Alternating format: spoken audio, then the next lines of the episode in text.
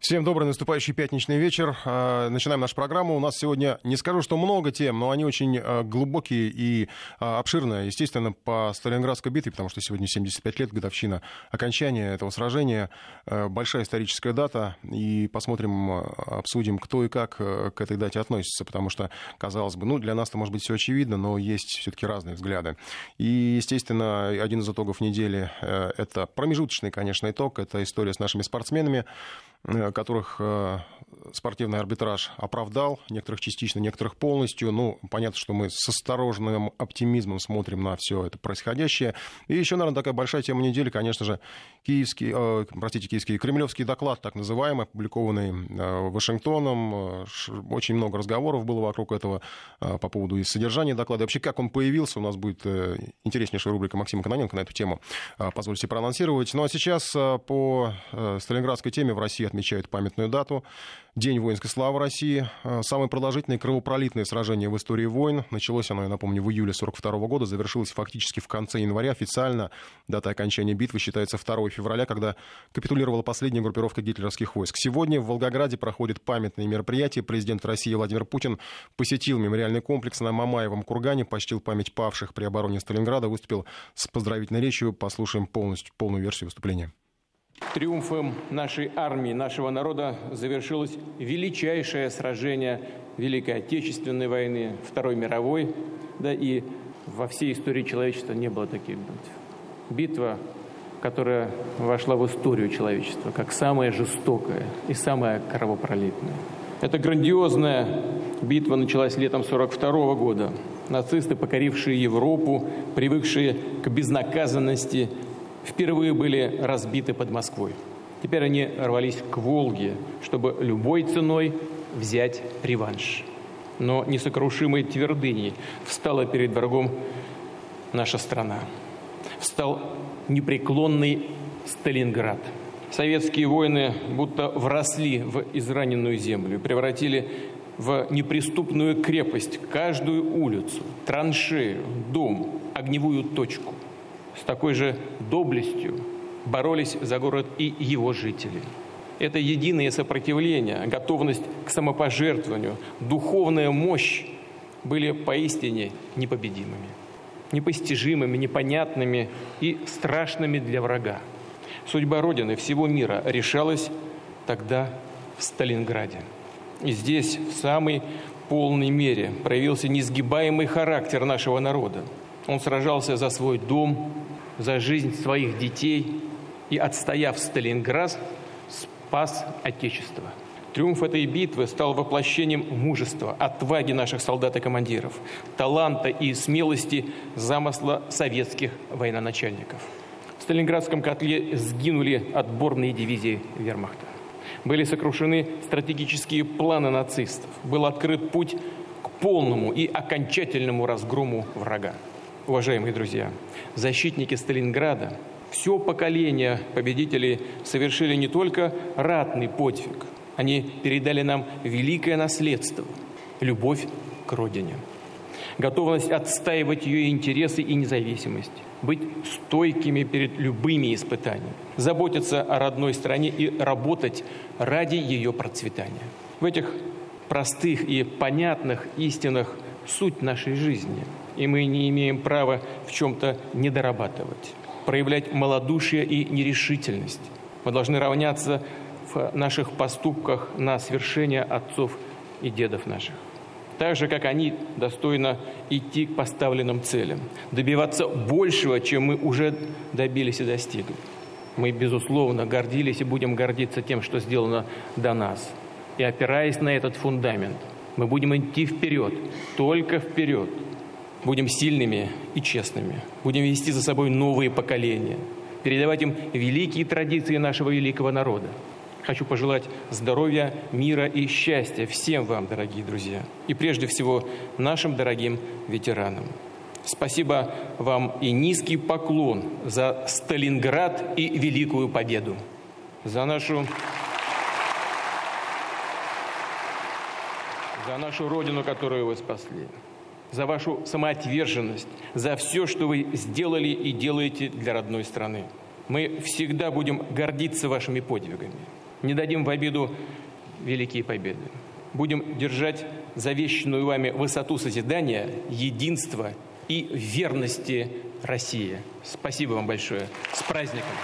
Благодарю вас. Владимир Путин, президент России, на э, торжественных мероприятиях э, в Волгограде, в том числе на Мамаевом кургане. Сегодня, я напомню, 75 лет со дня окончания Сталинградской битвы. Э, сейчас у нас в ближайшее время большой час. У нас историк, член Центрального совета Российского военно-исторического общества и наш коллега Армен Гаспарян в студии. Армен, добрый вечер. Приветствую. Ну, говорим о Сталинградской битве. И, наверное, ну, у нас не только исторический будет такой эфир, а посмотрим, как и кто относится к этому историческому событию, потому что, ну, действительно, по-разному люди воспринимают. Я имею в виду, конечно, не российских людей. Хотя, наверное, не только. У нас и в России разные... В России гораздо больше фальсифицировали историю Сталинградской битвы, чем Пыта... в Германии. Пытались, Поверь мне. Ну, пытались. Ну, почему пытались? Сделали это. История с э, Хиви она уже сколько лет? 10 гуляет по медиапространству. Вот сегодня первое, что я увидел э, по утру, разглядывая ленту новостей, так это как раз опять разговор про каждого четвертого русского, который сражался в рядах армии Паулюс под Сталинградом. Что mm-hmm. нормально. Из года в год одно и то же. Но в Германии такой книги нету. Ее быть не может. Там человек, если такой напишет, он сядет. У них там жесткое законодательство. А у нас, пожалуйста.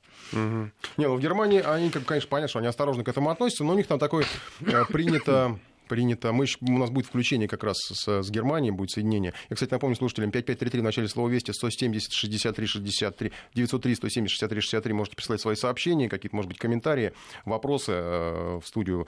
Постараемся на них ответить по возможности. А что касается Германии, то ну, у них там, да, они к этому осторожно относятся, но у них такая, ну, это как бы тоже историческая традиция, наверное, уже для германских СМИ публиковать истории немецких солдат. Э, том... ну, давай да, честно скажем, там написано и издано такое количество мемуаров э, военнослужащих вермахта СС, что публиковать они смогут еще, я думаю, что лет 200. На любой вкус причем. Ну, последние вот э, 15 лет у них есть модный такой тренд. Вся война сводится к тому, что э, солдат воевать категорически не хотел. Поголовно. Как он оказался там, условно, там, под Сталинградом, Демянском, Харьковом, Киевом, это ведает один Аллах. А, после этого он был а, пленен азиатскими ордами и отбывал тяжелейшее тюремное а, заключение в ГУЛАГ. Дальше там трейдмарк ставится. Это вот условно первые четыре страницы воспоминаний. Дальше идет подробнейшее описание режима, пыток, надругательств охранников, и как он вздохнул свободно, когда вышел по УДО, там, условно, в 50-м, 51-м. А тогда были УДО. Да, конечно, немцев выпустили всех. Они же получили-то по 20-25 лет.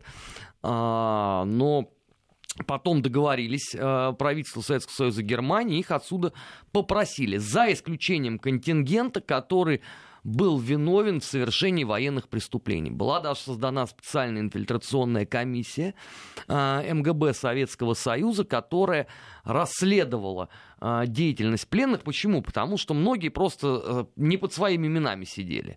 Ну, э, самое простое было, конечно, вычислить военнослужащих СС по татуировке. У каждого ССМана татуировка, э, группа крови. И по ней можно определить, кто перед тобой. Но, э, извините, вермахт стрелял вовсе ничуть не меньше э, наших с вами дедов и прадедов, поэтому приходилось э, долго и нудно разбираться, по сути дела, с э, каждым человеком. То есть даже привлекали, на самом деле, филологов, потому что человек мог родиться в Саарбрюкене, а говорить о том, что он э, баварец. А по диалекту можно легко определить, там, э, валяет он перед тобой Ванечку или нет. Такая была долгая и муторная история, но в результате, конечно, всех отсюда попросили. И они с чистой совестью уехали. Те, кто служил в СС, они тут же быстренько сгруппировались вокруг Хиага, это организация солдат э, бывших э, войск СС. И как раз они придумали вот эту вот чудеснейшую схему.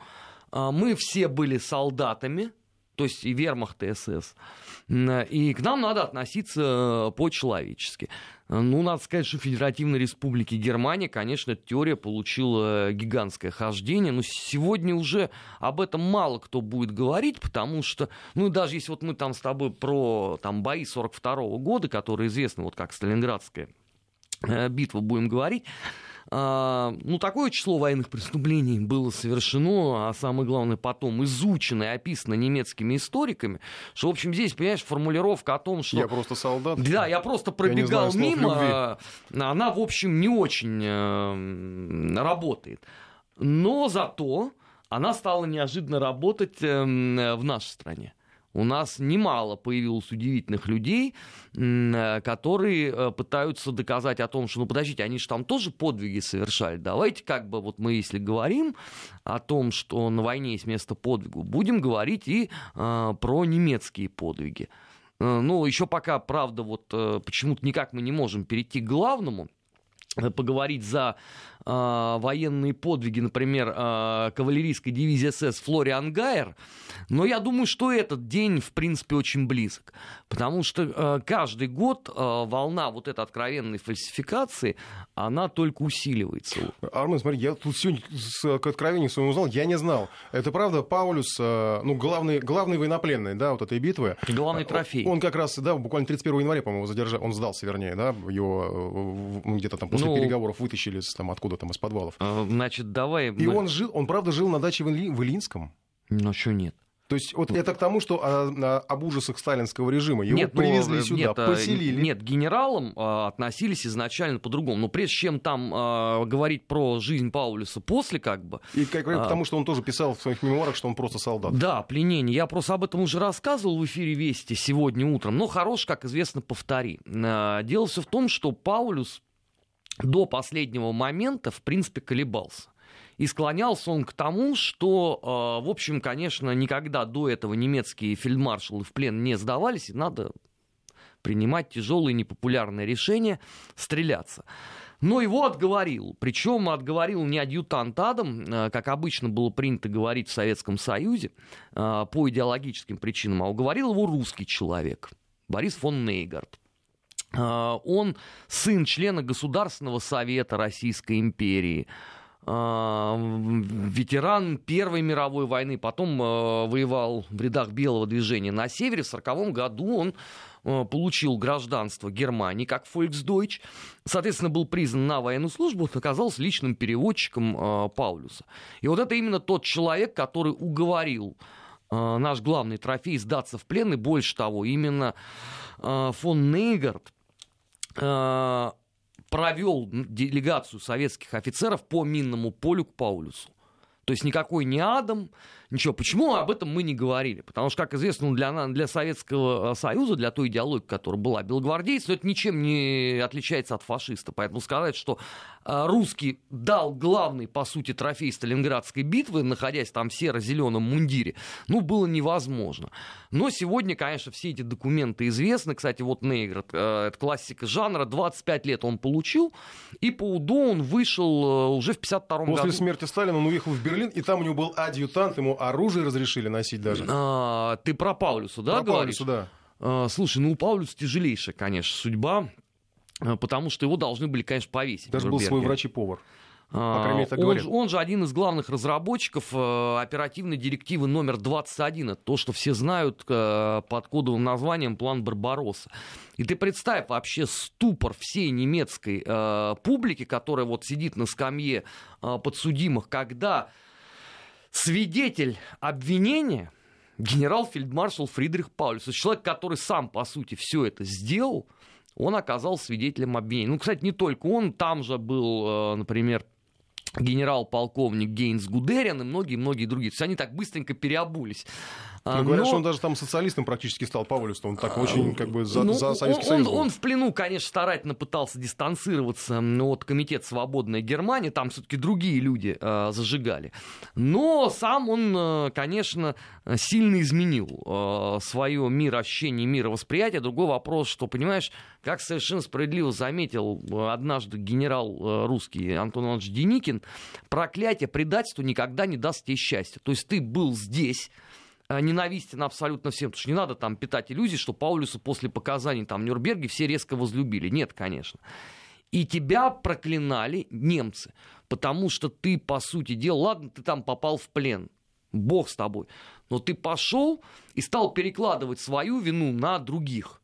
Но это, мягко говоря, тоже не очень красиво, и Паулюс, конечно, был абсолютнейшим изгоем с этой точки зрения.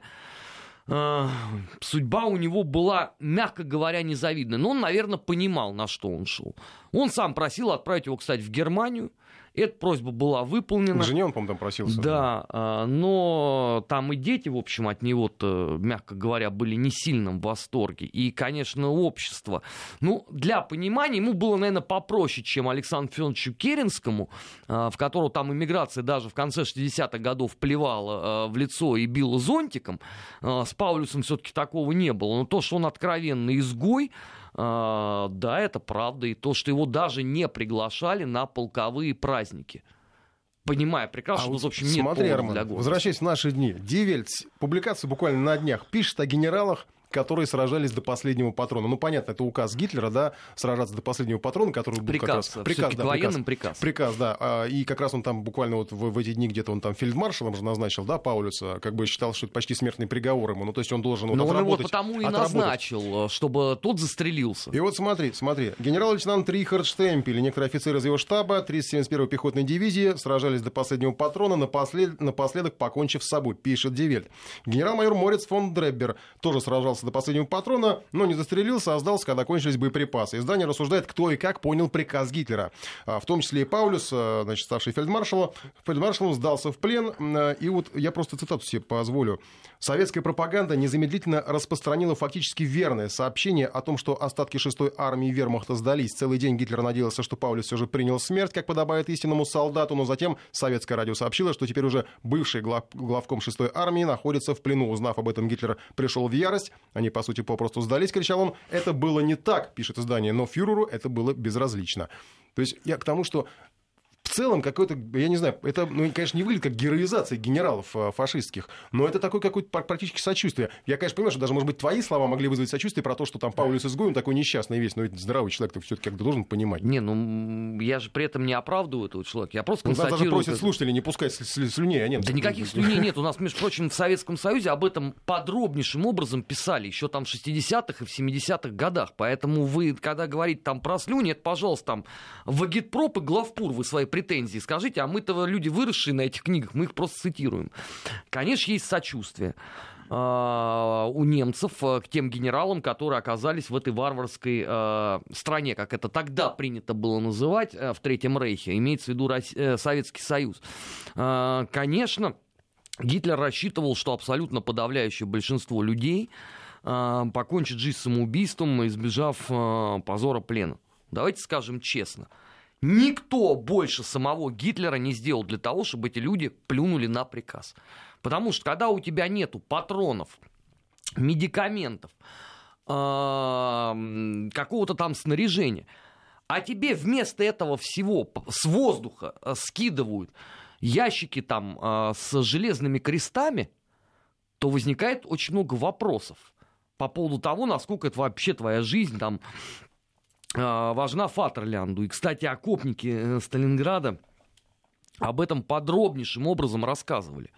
Просто понятно, что со временем эта часть истории, она ушла куда-то там на обочину общественного внимания, осталось только главное, да, что вот там кто-то свой долг выполнил, и, соответственно, они герои, и к ним нет вообще никаких претензий, а кто-то оказался паникером шкурником и трусом и, соответственно, в плен сдался. Обычно под этим, конечно, подразумевают деятелей комитета «Свободная Германия», в большинстве своем, да, ну, естественно, э, фельдмаршала Паулюса.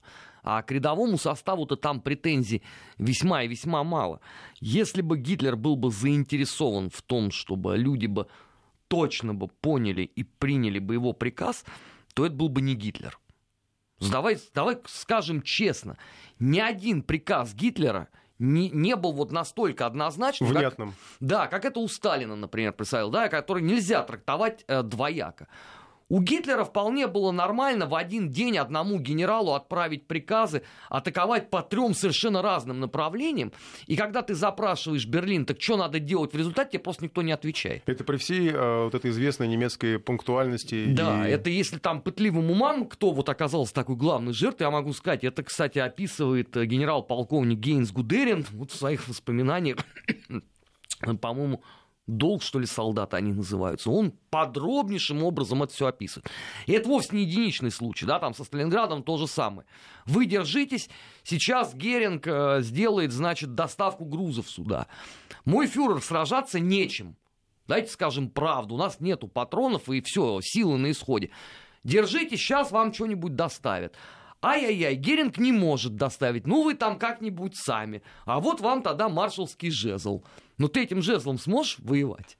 Mm. А солдатам ты что скажешь? Посмотрите фотографии, э, как немцы сдавались в плен. Посмотрите просто вообще на что это похоже, эти солдаты. Ну, это, да, как сейчас говорят, нищеброда практически. Да. Да, ну, это, ты знаешь, нищеброд, это ты им очень сильно польстил. Это люди, целиком и полностью там обмороженные, не евшие несколько дней, да, у, которые там э, побывали в буквальном смысле в аду. Почему очень многие воспоминания именно вот немцев под Сталинградом, они э, в той или иной степени несут вот эту коннотацию. Да, я выжил там в аду. Это вовсе не преувеличение, это вот действительно то, э, что они там испытали. То есть если как бы битва под Москвой, э, окопники ее обозвали там дни мороженого мяса и медаль даже, да, за зимнюю кампанию, она так и называлась, мороженое мясо, потому что все обморозились, а, то Сталинград это ад в чистом виде для них. И подобного вот ужаса они больше нигде даже не испытали. Я сейчас хочу прокомментировать э, сообщение одного нашего слушателя. Он, к сожалению, на латинице, поэтому трудно читать. Видимо, человек пишет из-за рубежа, то есть у него нет русскоязычной клавиатуры. Но это к теме, э, как раз вот, которую мы в начале эфира поднимали, что там э, все вот эти вот немецкие солдаты, фашистские солдаты, будем говорить так, они там не по своей воле туда ехали, да, и вот они, в общем, там оказались как бы случайно чисто, получается. И тут сравнение, почему-то дикое сравнение с нашими ребятами в Афганистане, которые тоже якобы не сами да, вот ехали воевать. Да, конечно, не сами, только наши ребята в Афганистане не сжигали села там, да, не, не сжигали, не запирали людей в бараках, сжигая живьем. И не На устраивали... наши солдаты в Афганистане не посылали э, Леониду Ильичу Брежневу телеграмму, что когда он поедет по этой местности и увидит, что она абсолютно пустынна, то он должен знать, здесь прошли советские солдаты. А такую телеграмму, между прочим, послали военнослушатель Лейбштандарт СС Адольф Гитлер своему фюреру. Это вот просто для Поэтому понимания. авторам таких сообщений, ребята, вы там мозги себе вправьте, когда вы проводите такие сравнения с, с непонятными непонятно с чем вообще. И по поводу... Да, ну мы придем сейчас на новости и продолжим нашу беседу. Продолжаем программу. Николай Осипов, у нас сегодня Армен Гаспарян в студии. Говорим о истории Сталинградской битвы и о современном отношении к этому событию. Я начну эту часть эфира с цитаты Геринга. «Тысячу лет каждый немец будет произносить слово «Сталинград» со священным трепетом», сказал он 75 э, лет назад, по-моему, да, получается, это в, том же 43-м да. году. А, и э, на самом деле судя по публикациям, опять же, германской прессы, на самом деле, ну, не, не произносит, и многие даже не помнят. По крайней мере, я перед эфиром почитал Юнги Вельт издание, и там э, авторы жалуются, что сегодня Россия многочисленными памятными мероприятиями вспоминает победу Красной Армии в той битве, битве, а вот в Германии никто не принимает участие ни в каких памятных мероприятиях. Это, э, сколько я понимаю, э, левые политики напоминают об этой дате. У нас сейчас на связи Александр Рар, журналист, политолог, научный директор Германо-Российского форума из Германии Германии. Александр, э, добрый вечер.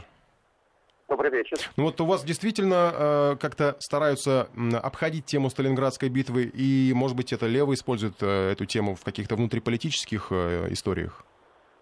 Ну, не внутриполитических, а абсолютно серьезных. Вот э, высокопоставленная делегация партии левых, э, они в оппозиции в Бундестаге сейчас э, поехали в э, Сталинград, Волгоград, там их э, будут встречать, там будет проводиться конференция именно приурочена к 75-летнему юбилею этого прорыва.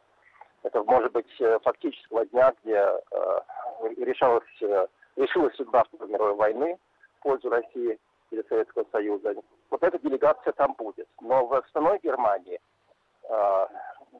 я думаю, здесь просто про этот э, юбилей никто не знает. Вторую мировую войну начинают забывать. Забывать к ней же начинают относиться не только в Германии, но и в Европе, в Америке, как к чему-то, что нас, э, нам тоже напоминает наполеоновские битвы.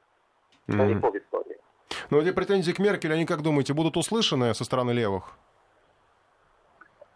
Я думаю, что левые, во всяком случае, постараются в, э, в Волгограде Э, показать, что память э, существует, э, что и в Германии это помнят. и что они, во всяком случае, будут преклоняться перед жертвами, как это жертвой, который при, при, принес туда русский советский народ в этой э, жуткой бойне. И они об этом действительно будут докладывать, говорить э, тоже на Западе, тоже в Германии, насколько их будет принимать всерьез и слушать, это, конечно, другой вопрос. Спасибо большое, Александр Рар, журналист, научный директор Германо-Российского форума, был с нами на связи из Германии. Просто хотелось понять, вот, ну, как бы, э, э, картинку нынешнее положение дел э, в отношении, ну, немецких, немецких политиков, наверное, да, вот к, к, к этим событиям. Э, а продолжая тему э, истории э, солдат, на самом деле, вот то, что сказал Александр Рар, это так показательно, то, что многие забывают, стараются как бы даже не вспоминать. А мы перед эфиром Армен даже обсуждали, вот откуда берутся мальчики из Бундестага. Мы сейчас не к мальчику, естественно, претензии. Ты вот справедливо заметил, что это от стремления да, для галочки организовать мероприятие, но ведь на самом деле, когда такие... Да это даже не в этом проблема, Коль. Ну давайте скажем честно, если мы заходим в самые крупные книжные магазины, магазины Москвы. Я там про другие города даже не говорю. И единственное, что мы там видим по поводу Сталинграда, это книга Энтони Бивора, весьма и весьма автора своеобразного такого. Да? Я так а нап... в чем своеобразие? Я просто не знаком, я знаю, что его запретили на Украине. Э, ну, за удивительную страну я ничего говорить не буду, потому что это тогда совсем другая тема. А Бивор это тот человек, который э, больше всех сегодня проповедует миф о том, что в 1945 году солдаты и офицеры Красной Армии изнасиловали 2 миллиона немок в Восточной Пруссии. Ну, так почему такую старую тему он взял? Это же давно уже все это... Давно кем? Пытаются. Ну, я не знаю, почему Бивер не первый, по крайней мере, кто пытается все. Может быть, первый, кто оформил это в книгу, я не знаю, потому что эту тему зверства и разгула советских солдат, кровавый режим советский, да, в Германии, это же ну, старая а история. Это, эта тема, конечно, фигурирует э, в определенном пространстве медийном. Ну, давай скажем э, прямо, что пока это условно, э, говорили там какие-нибудь э, ветераны э, Второй мировой войны, условно, с немецкой стороны, что они там даже определение этому придумали, что Европа не видела такого ужаса со времен нашествия гунов. Это ладно, это их как бы точка зрения. Но Бивер профессиональный историк, между прочим. Бивер он человек, даже, который выступает скажу, на научных конференциях. Конечно. С ним, с ним, между прочим, постоянно там, ну, сейчас не знаю, а там еще лет 10 назад, постоянно там участвовали какие-то наши представители.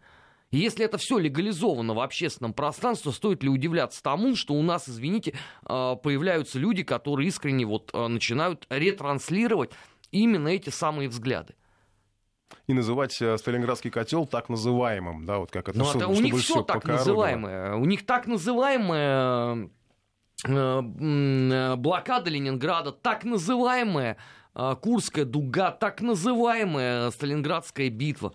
У них все так называемое, потому что это очень удобно для трактовок. А поскольку у нас все время выясняется, что на государственном уровне отвечать некому на это на все – или это все происходит по какому-то остаточному признаку, когда все там уже забыли о том, что было такое заявление, то, конечно, этим люди будут пользоваться. Не, ну, слава богу, вот немецкие левые, германские левые приехали к нам. Да, вот они гости, потому они... и левые, а и даже, и даже они приглашают туда, в Германию, насколько я помню, там наших э, региональных э, представителей, э, в том числе из Волгограда, чтобы там, в общем, провести... Надо туда дать должное, на самом деле, конечно, Германии, что там проводят, ну, в том числе даже если взять этого мальчика из Бундестага, все-таки это мероприятие было памяти, да, жертв войн там, и все-таки они... В Германии к истории Второй мировой войны относятся на серьезнейшем уровне. Извините, может быть, это не. Ну. патриотично, я сейчас скажу, но у нас не доросли еще до такого описания Второй мировой войны. Они, извините, свою армию повзводно описали. А у нас чего?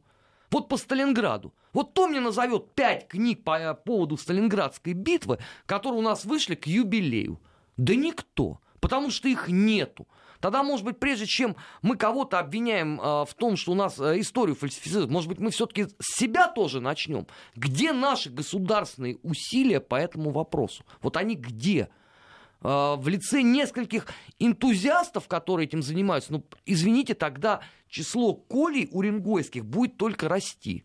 Потому что а сегодня, давайте честно скажем, 21 век. Никто не пойдет там в библиотеку или в архив, а наберут в интернете «Сталинградская битва». И что там в череде вот этих там 10 а, ссылок будет? И насколько они будут достоверны, совершенно непонятно. А потом мы удивляемся, почему у нас вот так. Потому что нам надо, а, если мы уже сами говорим о том, что победа во Второй мировой войне это часть национального кода и часть очень важная национальной идеи, значит, нам тогда надо ее изучать. Я продолжу, вернусь к истории. Вот ты говорил, что они молодцы, они знают историю своих солдат повзводно, они действительно к этому очень трепетно относятся и публикуют. У нас тоже нет, у нас, конечно, в прессе тоже пишут истории э, ветеранов. Кстати, я вот замечу, обращу просто, мне всегда это не давало мысли покоя, что про, когда говорили вот про э, то, что довелось пережить э, пленным немецким солдатам, я позволю себе напомнить, что сейчас вот эти вот бывшие пленные немецкие солдаты совершенно спокойно дают интервью. Они здравствуют, дай бог им здоровья. Ну, старика, старикам этим, конечно, пусть живут, раз уж выжили, да. А, а наших ветеранов, я в общем, уже сейчас очень трудно найти ветерана, который э, свидетель тех событий, живой. Это к тому, что кто что пережил, насколько сил у человека хватило все это пережить. И вот по поводу истории солдат, э, Шпигель э, тоже привязки к э, Сталинграду, это история Ханса Эрдмана Шенбека. Просто, опять же, какие формулировки вот, э, употребляют э, издания, когда рассказывают эту историю. Он, конечно, представлен как такой несчастный человек, там мучает старые раны, он рассказывает, как он эвакуировался из Сталинграда на последнем самолете, он был там ранен осколком, про то, как люди, солдаты пытались бежать, цеплялись за крылья, падали с неба, потому что их там сбрасывали, отстреливали свои же. И вот цитата, он не может забыть то, как он убивал людей, цитата, для того, чтобы самому не быть убитым. Это противоречие не дает ему покоя и сегодня. Это вот опять же кричам из Бундестага, потому что получается, ну, в этой фразе оправдание. Оправдание нападения, оправдание фашизма. Ну, конечно, но они в данном случае нет. Я не соглашусь с тем, что они оправдывают нацизм, потому что оправдание ну, как нацизма явление, там да, такой как срок как тебе явление, дадут. Да. Но оправ... в данном случае оправдание получ... своего участия, да. оправдание условно а, того ужаса, который они творили, и все время у них там подспудно будет, что вот этот Гитлер идиот. Да. Я, а... Ты прям предугадал, потому что тоже товарищ Шенбек, он даже более того представлен как практически соучастник покушения на Гитлера, потому что Нет, после ну, понятно, они, они все, понимаешь, это как в Советском Союзе все таскали бревно за Лениным, так и в Германии потом каждый второй офицер, он имел какое-то отношение, в лучшем случае косвенное, а так, наверное, прямое, а, к делу Валькирии. И если не лично делал бомбу для Штауфенберга, то, по крайней мере, давал, наверное, а, советы одноглазому полковнику. Это все понятно, это после знания. Они это описали э, уже через годы после того, э, как это произошло. Но, позвольте, друзья, это все бьется очень просто. Есть такой гениальный пласт человеческого знания, как фронтовые письма.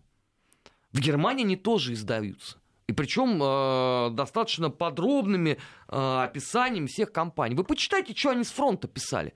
У них тогда таких мыслей не было о том, что они убивают только для того, чтобы не быть убитыми. Они отличнейшим образом зафиксировали а, именно то представление о войне против недочеловеков, которую им вдолбила в головы немецкая пропаганда. Так а то, еще... что они тут прозрели через 50 лет, извините, это другая история. Так она еще в те годы начала формироваться, вот эта, вот, э, эта, эта мысль о том, что они защищаются, а потому что надо было как-то оправдать Нет, э, они, эта мысль поражение. возникла, Коль, 22 июня 1941 года. Война началась потому, что они защищают Европу от нашествия э, полчищ э, азиатских комиссаров. Сейчас прервемся, у нас перерыв, э, потом продолжим. Продолжаем эфир. Э, слушатели просят э, рассказать об отношении к немецкому фильму «Наши отцы, наша матери». Если честно, не смотрел, Арман, ты, по-моему, знаком. Да, у меня с этим фильмом была памятная история э, связана, потому что я его увидел задолго до того, как в нашей стране об этом заговорили. Я тогда предупредил всех, что сейчас вас ждет серьезное потрясение. Потому что одно же дело какие-то книги воспоминаний, которые где-то там э, продаются в Германии. Совсем другое дело, это фильм э, достаточно интересно снятый.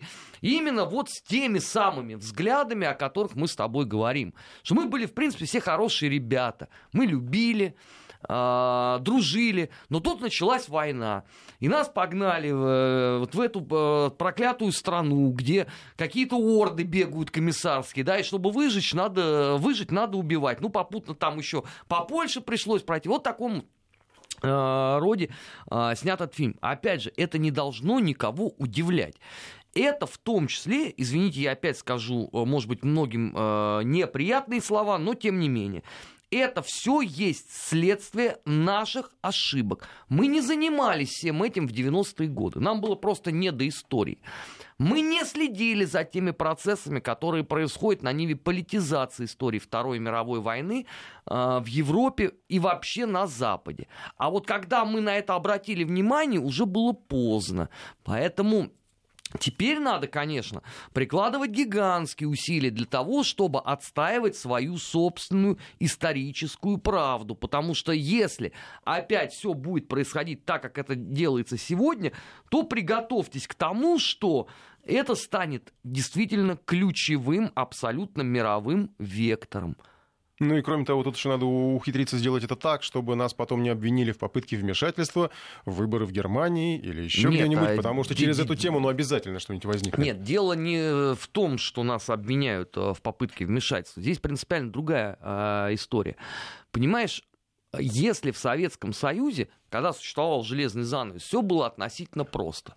Вот написали там какую-то гнусную книгу про Сталинград, недобитки эти. Что у нас сделали? У нас вышел генерал-победитель, под громким названием э, «Разоблачая фальсификаторов истории», там чуть ли не миллионным тиражом надвинули эту книгу, такая она купоросного цвета была. И все. И больше советскому обществу ничего не надо. Ты даже вот сейчас ее можно не читать. Ты взял ее в руки и запомни просто название. Ответ фальсификаторам истории. И все тебе понятно. А что у нас сейчас есть вот э, аналогичного? Да ничего. И поэтому наша аудитория смотрит э, продукт, который производится там.